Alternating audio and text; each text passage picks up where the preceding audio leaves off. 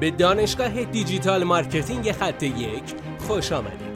ما در اینجا روزانه تجربیات خودمون رو در زمینه افزایش بازدید سایت در سطح بالایی به کارآفرینان ارائه میدیم که ما هم از همین تجربه ها و تمرین ها استفاده می‌کنیم. بیاین سطح دانش افزایش بازدید سایت خودمون رو امروز با علی اکبر فرج افزایش بدیم. سلام دوست عزیز امیدوارم که حالت خوب باشه امروز می‌خوام راجع به این صحبت بکنم. یعنی به یک سوال جواب بدم. اونم اینه. از چه سرویس email marketing ی استفاده بکنیم؟ ما این سرویس های email marketing بسیار زیادی داریم و اینجا می‌خوام عاملی رو به شما بگم که به شما در انتخاب سرویس email marketing تون می‌تونه خیلی خوب کمکتون بکنه. بریم سراغ این مطلب. قبل از اینکه به ادامه بپردازم لطفا ما رو دنبال بکنید subscribe کنید عضو این پادکست های روزانه ما بشید و نظرتون رو منتشر بکنید که به بهبود مستمر این پادکست ها می‌تونه خوب کمک بکنه. خب این سوال اینه که از چه سرویس email marketing ی استفاده بکنید از این سرویس های email marketing معمولا امکانات یکسانی دارن.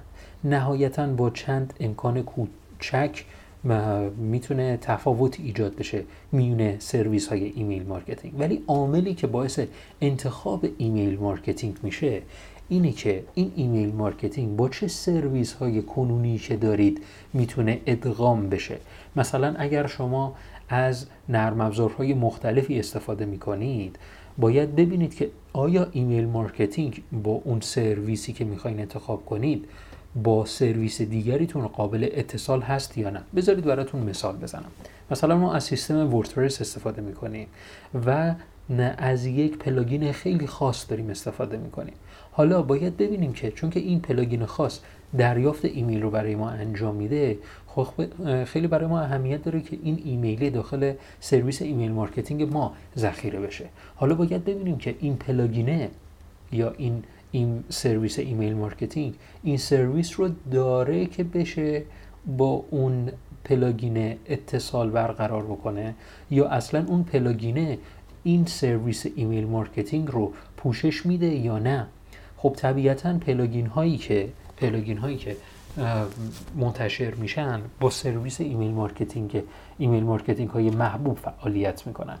سرویس های email marketing محبوب شاید بیش از 5 تا 10 تا سرویس email marketing داشته باشیم. ولی بسته به ابزارهایی که شما استفاده می‌کنید این متفاوت هستش. چون که این ابزارها به صورت متفاوت میان تنها یک سری از سرویس های email marketing رو پوشش میدن. پس بیاین این سرویس ها رو استخراج بکنید. اون نرم افزارها اون plugin هایی هم که استفاده می کنید رو راجع به اونا تحقیق بکنید و ببینید از چه سرویس های email marketing اونا می‌تونن اونا رو پوشش بدن که به سهولت کار برسید و هزینه و زمان کمتری رو خرج بکنید.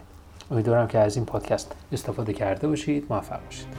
بسیار ممنونم که این جلسه با ما بودید. لطفا نظر خودتو برای ما بنویس و مطمئن که خونده میشه. برای دسترسی به منابع بیشتر بر اساس موضوع امروز که می‌تونه به شما در digital marketing کمک کنه به سایت خط یک سر بزن. راستی برای اینکه جلسه فردا را از دست ندی حتما ما را دنبال کن.